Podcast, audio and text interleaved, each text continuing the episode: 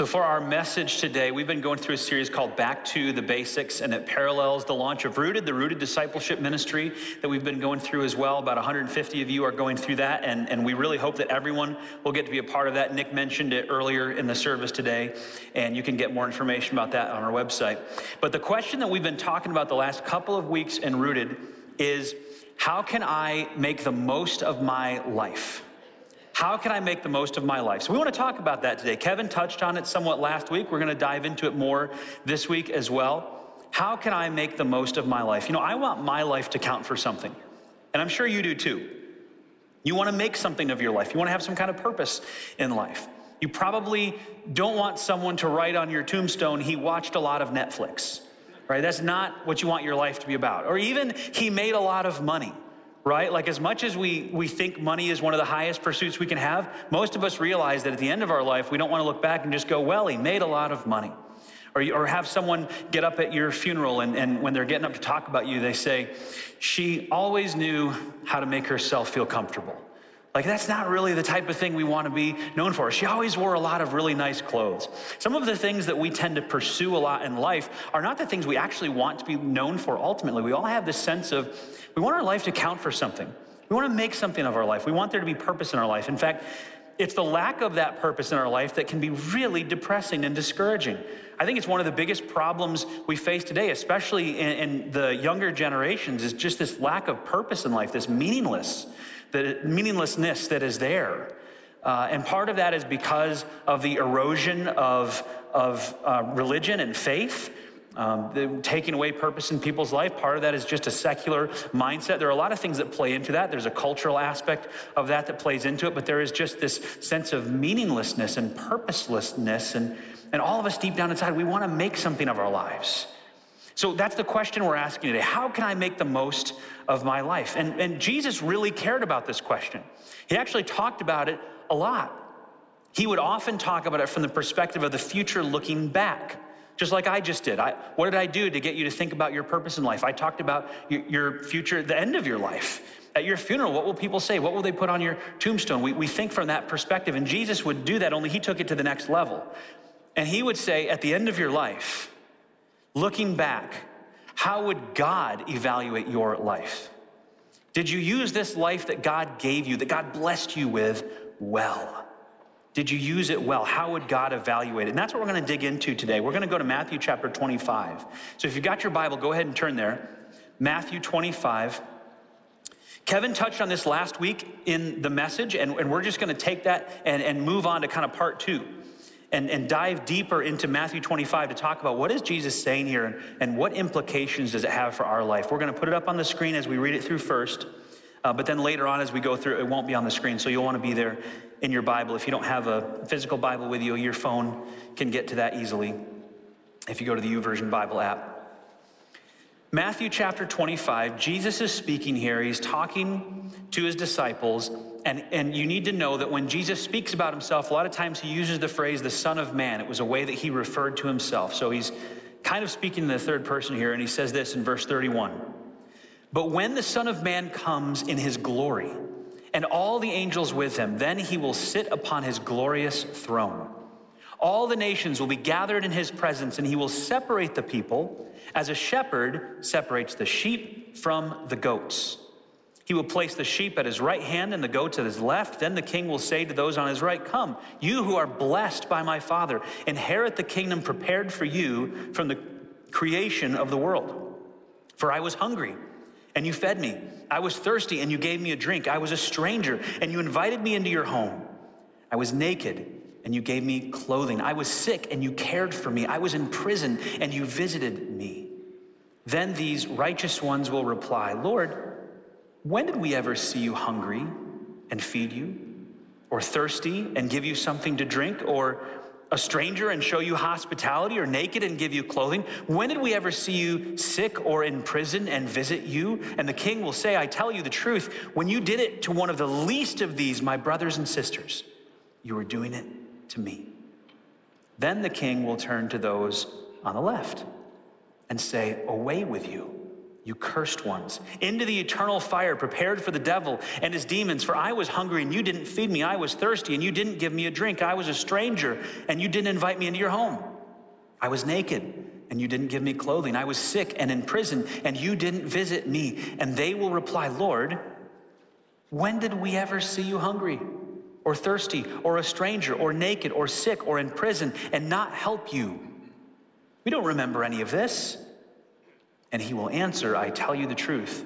When you refused to help the least of these, my brothers and sisters, you were refusing to help me. And they will go away into eternal punishment, but the righteous will go into eternal life. Let's just pause right there for a moment and pray and ask for God's wisdom as we dive into this passage together. Heavenly Father, we pray that you would open our eyes to see what you want us to see today. This is your word, and it is, it is true, every word of it, and we want to learn from it, God. I pray that you would help us to see areas of our life that maybe, maybe need to be chipped away, need to be surrendered to you, so that we can turn those over to you this week, God. I pray that you'd help us to see areas where we need to grow, uh, where we need to be willing to do new things. Lord, I pray that you would just help us to understand how best to apply this to our life today. Maybe it's something I'm gonna say.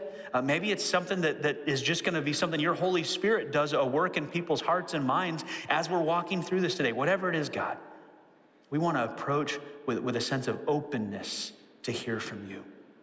And it's in Jesus' name we pray, amen. So I'm gonna ask you a question now, and I'm going to encourage you to actually share the answer with people around you, okay? So just a sentence or two, uh, but here's the question. When is a time that you have taken a big risk? When is a time you have taken a big risk? Go ahead and share that with somebody around you.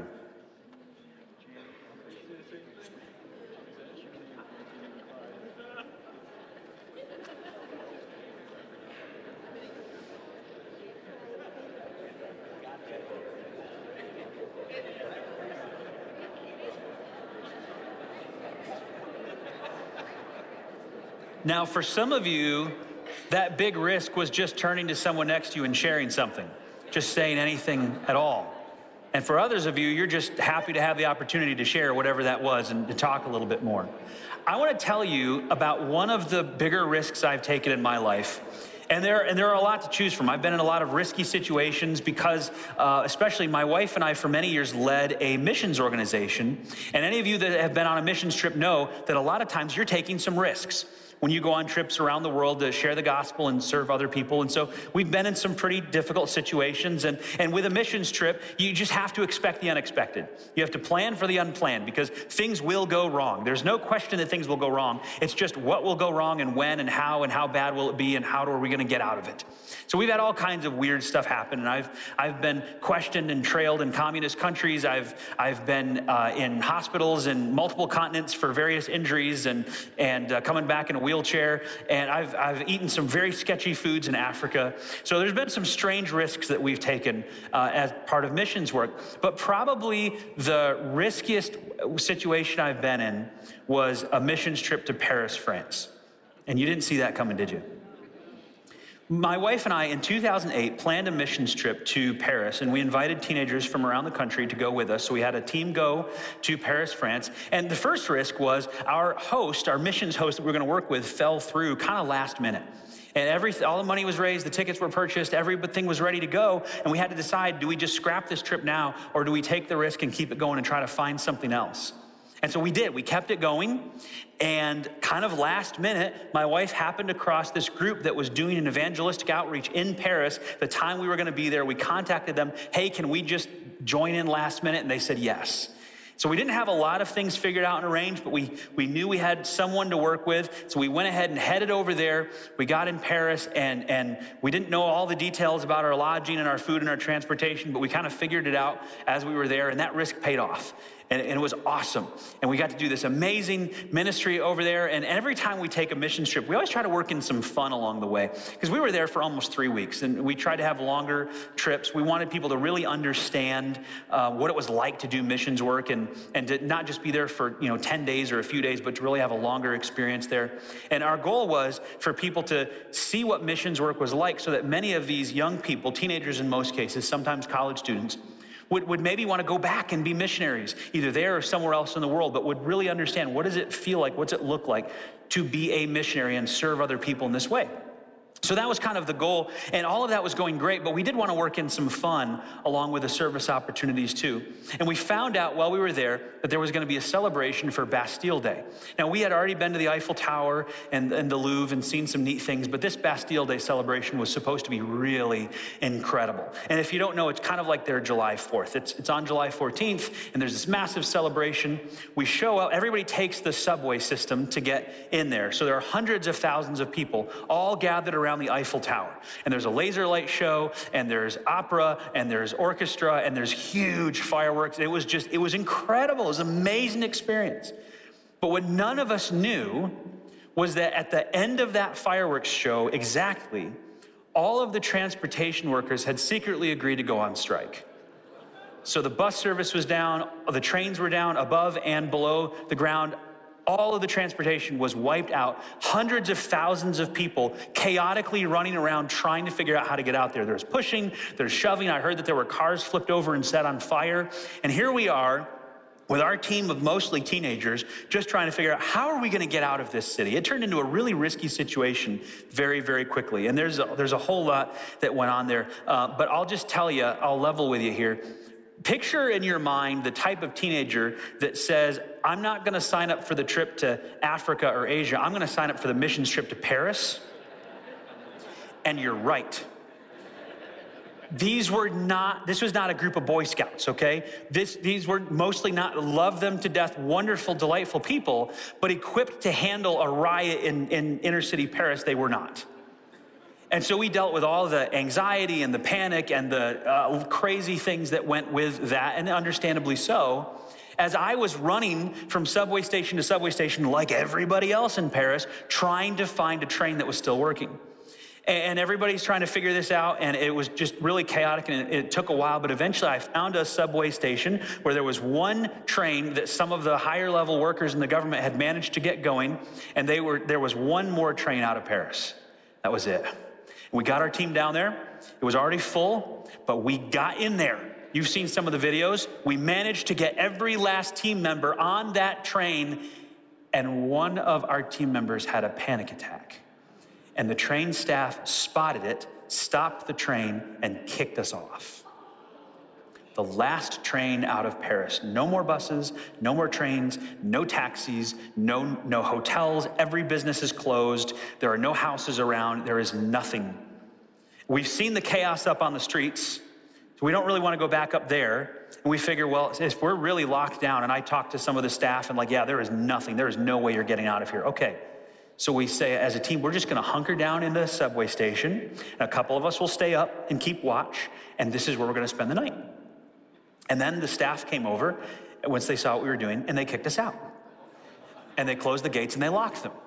So now we're literally on the streets. By now, everyone else has dispersed. Everyone else has figured out a way to get out of there because they live around there. And they're, they're now gone. And the only people left on the streets are the people who are always on the streets, the ones that live on the streets. So that's all that's there. Everything else is shut down. No businesses are open, no hotels, nothing is available. And we're going, what do we do now? It was a little risky. We ended up going from bus station to bus station trying to think, well, maybe somewhere there'll be a, a bus still operating, but that, that wasn't happening. And eventually the team was just like, we cannot go on. That's it, we're done. And so at something like, I don't know, two thirty in the morning or three a.m. in the morning, something like that, we finally settled on a bus station, and we just said, we're just gonna spend the night here. So a couple of us stayed watch, and everybody kind of, you know, just sat down, laid down, did what they could to get a little bit of rest. And before you know it, one of the girls informed us that she had to go like now. Like had to go, go, like now. And there's no restroom around. There's some shady alleyways, but that didn't seem very safe. So we're we're walking all over. Can we find a house with a light on? Can we? There's no residential housing. Can we find a business that's still operating? Surely there's like a twenty-four seven something. No, there was nothing like that at all. No hotels. We finally managed to find a park that was down the road a little ways, and we figured, okay, well, that's gonna, that's it. That's your only option. So we, we go down to this park, and there's a, a fence all the way around. It's been locked and gated to a five-foot-tall metal fence. And we say, all you gotta do is climb this, go behind the bushes, and you'll be good. And she's like, I can't climb. What do you mean you can't climb? No, I, I can't climb right now. That's not possible. That's not doable for me right now. I cannot climb this thing. And so, okay, fine. So some of us climb over. She planks, and we pick her up and pass her over like a coffin, over the just pallbearers, passing her over the fence, lowering her down, and then she shuffles behind the bushes. A few seconds later, she shuffles back out crying, what's the matter now? There are people sleeping back there. She's like, what are we gonna do?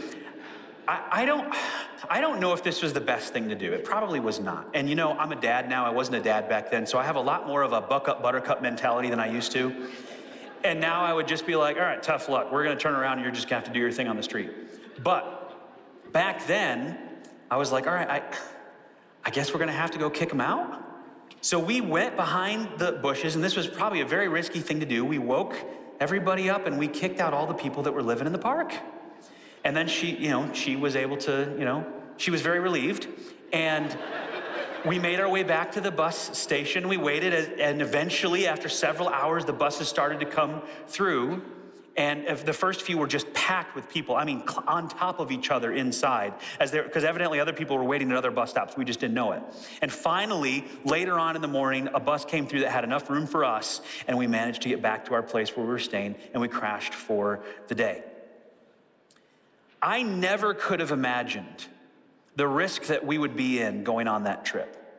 Never would have, never would have guessed that we would have the opportunity to, first of all, watch this incredible Bastille celebration for Bastille Day, but then experience a, a, a mass strike of all the transportation workers and, and a huge riot all over Paris, and people running around in just absolute chaos and pandemonium everywhere, and then and then getting on the last train out of there, then getting kicked off the last train out of there, then planning to sleep in a subway station, getting kicked out of the subway station, then spending the night on the streets of Paris, and all the things that we went through. Never could have imagined that.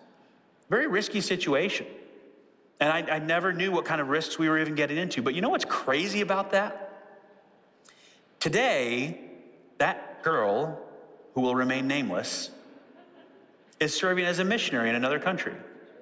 How cool is that?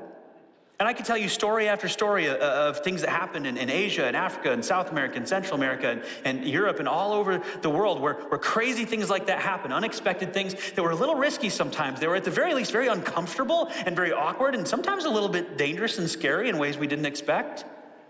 And yet there are missionaries and pastors and, and people Who are, who are committed to following Jesus all over the world because of that ministry, because of that work. Here's my point. My point is that basically anything in life worth doing involves some level of risk. Anything in life worth doing involves some level of risk. I mean, if you think about it, don't your biggest wins from your life involve a time when you took some kind of risk? You did something that could have turned out poorly, but you were willing to risk it because the, of the potential reward was worth it. Asking someone out on a date, is that risky? Yeah, that's a risk. You can get your feelings hurt. That's a big risk. Asking someone to marry you, is that risky? Yeah, it can be.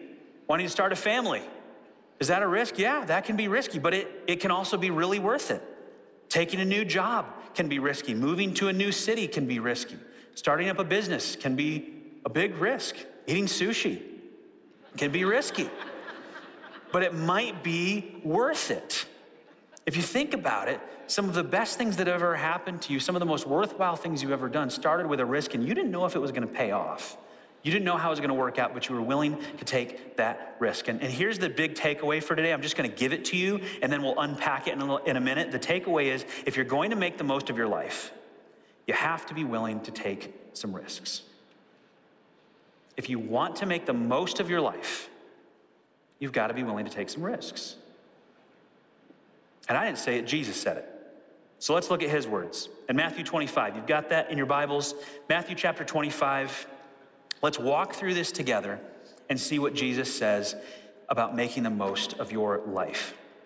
He says, "But when the Son of Man comes in his glory, and all the angels are with him, then he will sit upon his glorious throne." Now, what Jesus is doing here is he's giving his disciples the setting. He wants them to picture this. He's giving them a visual. And he's saying, okay, the setting is the future.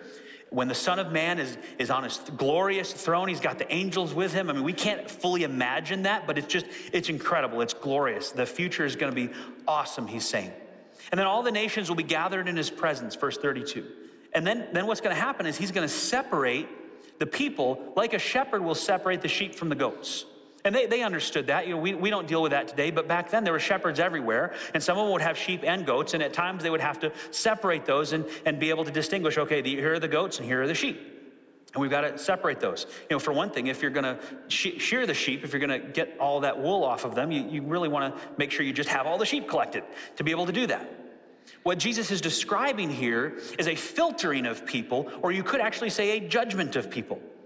He's separating one type of people from another type of people. And he says in verse thirty-three, he will place the sheep at his right hand and the goats at his left. I know it's reversed for you, but this is what it is for me. The sheep at his right and the goats at his left.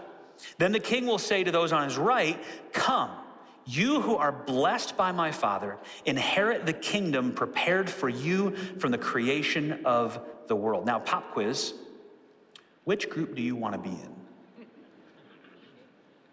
You want to be on team sheep or team goat? Team sheep is blessed by God and inherits his kingdom. And we don't know what happens to the goats yet, unless you were paying attention earlier to remember, but it's not a good situation. So we definitely want to be on team sheep. So now pay attention to how Jesus describes the sheep. Remember, he's giving us a window into the future. Are the sheep here and part of God's kingdom and recognized as some kind of royal lineage? Are, were they super successful in life? Were they like political leaders? Uh, what was it that characterized the sheep? Here's what he says, verse thirty-five. "For I was hungry and you fed me. I was thirsty and you gave me a drink. I was a stranger and you invited me into your home. I was naked and you gave me clothing. I was sick and you cared for me." By the way, that's a big risk. They didn't have a lot of personal protection equipment. So caring for the sick was a big risk. "I was in prison and you visited me there." And then Jesus says, "These righteous ones will reply, 'Lord, when did we ever see you hungry and feed you, or thirsty and give you something to drink, or a stranger and show you hospitality, or naked and give you clothing? When did we ever see you sick or in prison and visit you?'" Now, this is some dialogue that Jesus has going on here. He's trying to get you to picture, this is what people are going to be saying in the future. He's going to say, "You did all these things for me. You served me in these ways." And these people are going to respond, "No, he didn't." I mean, many of these people never even met Jesus in person. How could, it's, they, did, they never saw Jesus in prison. They never saw him naked. They never saw him sick. How on earth could Jesus say, "You did all of this stuff for me"? And then he says in verse forty, "The king will say, 'I tell you the truth. When you did it to one of the least of these, my brothers and sisters, you are doing it to me.'" The point Jesus is making is this: when you risk helping others who can't help you back, it's like you're helping Jesus. When you risk helping others who cannot help you back, it's like you're helping Jesus. When you do that kind of help, what Jesus is talking about here, these are risks. These are, these are opportunities to give up and sacrifice things. When I, when I was hungry, you fed me. That means you take some of your food and you give it to someone who needs it. When I was thirsty, you gave me something to drink. When I was a stranger, you invited me into your home. Hold up, a stranger into your home? That kind of hospitality? That's a risk. When I was naked, you gave me clothing. You took some of your clothing and you gave it to me. When I was sick, you cared for me. You could have gotten sick yourself. You could have, that could be contagious, but you cared for me. I was in prison and you visited me. Not exactly a fun place to go, especially back then, but you visited me. And these righteous ones say, "When did we do this?" And Jesus says, "When you did it for the least of these, my brothers and sisters, you are doing it to me." When you risk helping others who can't help you back, it's like you're helping Jesus. And this, Jesus says, is what characterizes the sheep. Now, Jesus is not saying that doing these things is what made them sheep. He's saying these are the things that sheep do. Their highest goal is not to make themselves comfortable or to amass great wealth or have a lot of achievements on this wor- or, or world or a lot of rewards or to get whatever they want. They are willing to give their things away and share with other people who can't do anything to help them out in return. That's why Jesus specifies the least of these, people who can do nothing for you. There are Christians in Ukraine right now that are, that are doing this. There are Christians who could have gotten out but chose to say, stay because they wanted to help people and provide for them and care for them. There are some Christians who got out, who are already out, and chose to go back in. And some of those people have already lost their lives. There are stories of that coming out because they're doing exactly what Jesus is talking about here. And when they do that as followers of Jesus, Jesus says it's as if you are doing it for me personally. When you risk helping others who can't help you back, it's like you're helping Jesus. Now, for most of us, this does not mean risking our lives. Uh, for where we are located right here, right now, we're not facing that kind of a situation. You know what we're risking? We are risking our comfort and our image. That's the risk that we face, our comfort and our image. Are we willing to risk that to help other people in the name of Jesus? Someone once said, "My comfort zone is a wonderful place, but nothing ever grows there." We are very comfortable people. Honestly, we often don't know what it's like to take a lot of risks, especially when it comes to helping others. Some of us do. And I want to be very clear here because this, this message is probably not for everyone. Uh, there are some people in this body of Christ who serve and serve and serve in lots of different ways, and they're constantly helping other people. And and and for them, they could hear a message like this and think, boy, it's never enough. I got, just got to do more. And we can get burned out on that. And that's not what I'm saying at all. I'm not saying everybody, you're not doing enough. We got to do more. That's not what this is about. In fact, in some cases, service can even turn into an idol for us, where, where it overpowers our, our need to spend time working on our own spiritual walk with God and our, our family and, and, and friends around us. And, and there's a balance there that we have to have. But this is really for those of us that are just really comfortable and haven't taken a risk in a while, haven't stretched ourselves in a while, haven't been willing to get out of our comfort zone, been willing to get a little awkward, maybe risk our image a little bit, or at least what we think we're portraying to other people. And maybe that means serving God at a soup kitchen, serving God by serving others. Maybe that means helping out at a food pantry or or at a, a nursing home. Uh, several of our of our people involved in Rooted have, have already done this. They've already, we've had this opportunity to, to get out there and serve in lots of different ways. And, and I certainly hope that doesn't become a, a once-a-year event for you, that this is just a part of who we are. This characterizes the sheep. It's what you do. You risk your comfort, you risk your image, you risk your time. In some cases, you, you take a little risk with your health and your safety even, legitimately, because we're because this is, we're, we're God's sheep. We're here to serve other people. This is what we're supposed to be doing. And Jesus says when we do that, it's like you're, you're serving me. It's like you're doing that for me. Maybe it means spending time with people that you don't necessarily want to spend time with. Maybe it means intentionally reaching out to someone that you don't need to be your friend, but they clearly need a friend. And so you're gonna go risk your time and maybe risk your, your image and certainly your comfort, risk getting out of your comfort zone to go be a friend to someone that you wouldn't normally do otherwise and serve them. And maybe that risk doesn't pay off right away. Maybe it never seems to pay off. Maybe the payoff is actually in you as you grow. Maybe, maybe there is something great that comes out of that. We don't know. Sometimes what happens is we take a risk and we serve in some way and it doesn't work out well for us. We find out that maybe that wasn't for us. And so then we say, well, I tried and it didn't work and so I'm done. And that's not how, that's not how it should be at all. God has designed you to serve. God has, if you're a follower of Jesus, you are, you are part of God's flock. You're one of his sheep. And what characterizes the sheep is that they risk all those things to help other people. So you've got to find that thing that God has wired you to do. We've talked a little bit about spiritual gifts in Rooted and how, how God has gifted you in some way that's unique from other people so that you can serve in a particular way. If God wanted us all to be doing exactly the same things, then he wouldn't have given us different gifts. God has wired you differently. He's given you a unique personality. He's given you unique spiritual gifts so that you can serve in some way. And if you try something and it doesn't work out the first time, you can't give up. You got to keep trying. You got to find something else. You keep going until you find that thing that it's like, this is so fulfilling and rewarding for me. Some of you uh, might need to, to try serving with, with kids for a while. I think everyone should serve with kids at least once, just for the experience. Everybody should, and, and half of you will realize this is not for me and you should not be there. And the other half of you will be like, this is way better than I expected.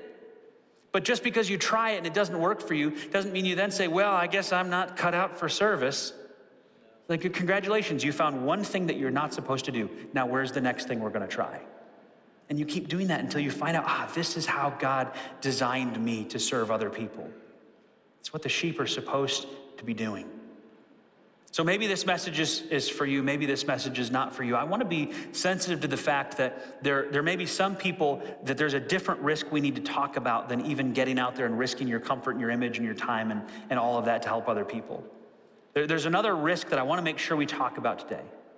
And that's the risk to place your trust only in Jesus to make you right with God. Because that's a risk. Let's not treat it flippantly. That is a risky decision to make. And it, it's kind of funny to me that sometimes we approach trusting in Jesus like this sort of two-minute elevator pitch gospel message that, that we throw out there. And, and in these two minutes, I need you to decide whether or not you're going to bet your entire life on this way of thinking, on this man, Jesus, that you've never personally met, who lived two thousand years ago. And I'm telling you, he died and he rose again to pay for your sins. Let's not sugarcoat it. It's a big decision. It's a big risk. Here's how Jesus talked about it. He said in Luke chapter nine, if any of you wants to be my follower, you must give up your own way. Take up your cross daily and follow me. You must give up your own way. That means your way of thinking, your way of doing things. You got to be willing to just let that go, including your way of being right with God. He says, you got to take up your cross daily. What does that mean? That means every single day, if it came down to it and I had to choose my life or my faith in Jesus, my faith in Jesus has to win. And praise God, we haven't had to experience that much here, but our brothers and sisters around the world, some of them do. You either recant your belief in Jesus or you die. Take up your cross daily. I am willing to die for this belief in Jesus. That's a risk. That's a risky decision. Let's not make light of that. In Matthew ten, Jesus said, if you refuse to take up your cross and follow me, you are not worthy of being mine. If you cling to your life, you will lose it. But if you give up your life for me, you will find it. This is a risky decision to trust in Jesus. That's why for, for centuries, people have tried to add things to it to not make that the only thing.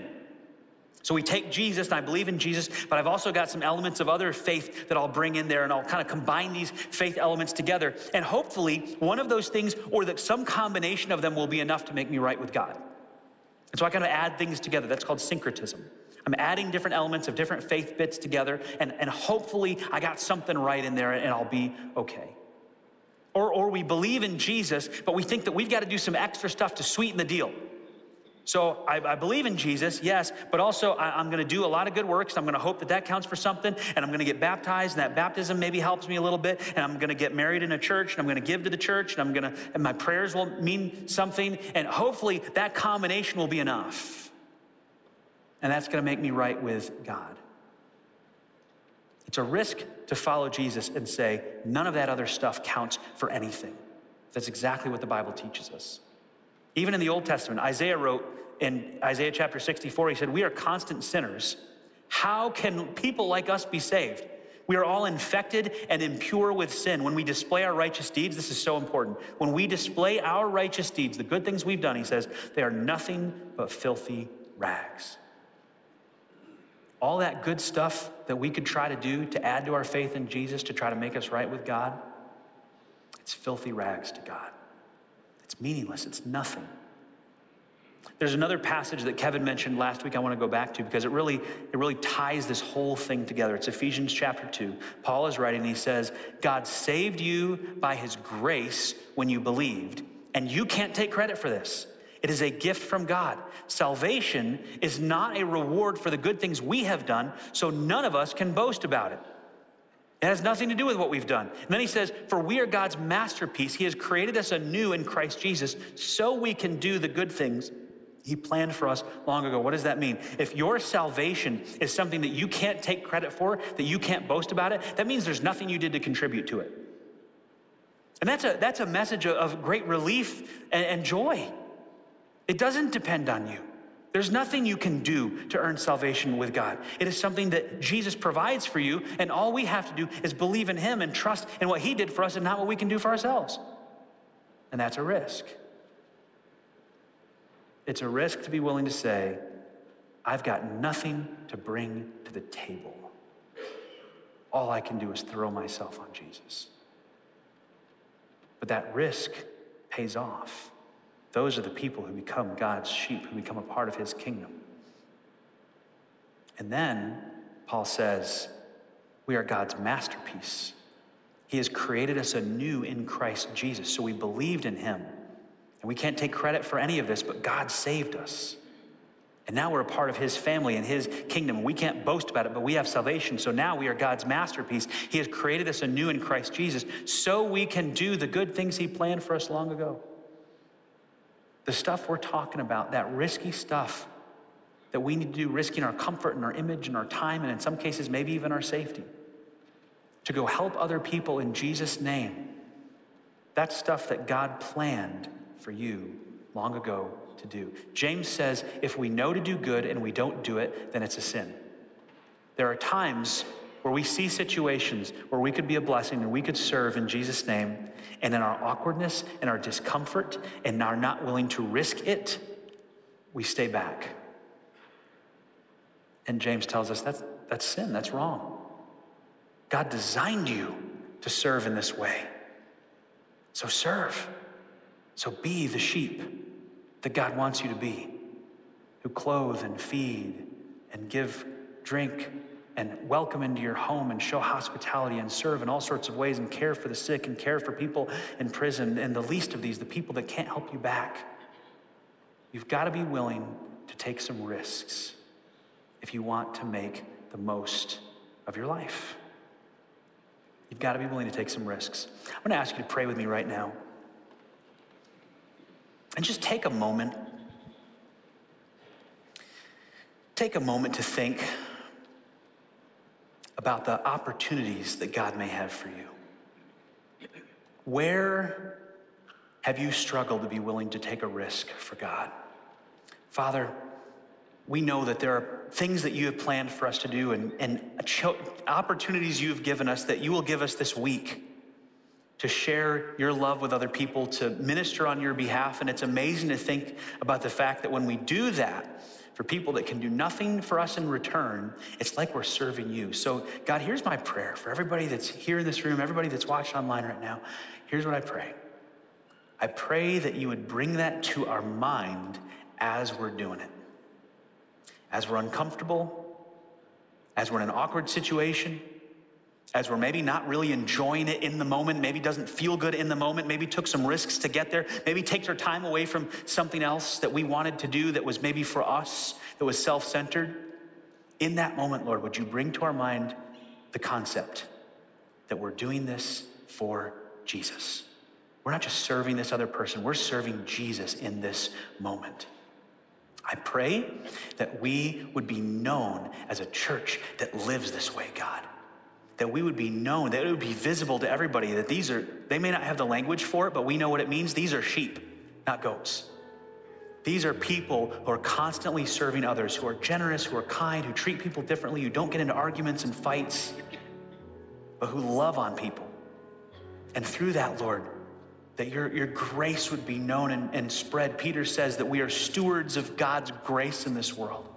That's part of why you've gifted us spiritual gifts. So help us, God, to utilize those, recognizing that we are your ambassadors, as Larry said earlier. We are your stewards of your grace, and we get to serve as if we were serving Jesus Christ. May we remember that this week, Lord. We will worship you now as we prepare to go out into the world and do what you've told us to do. In your name we pray. Amen.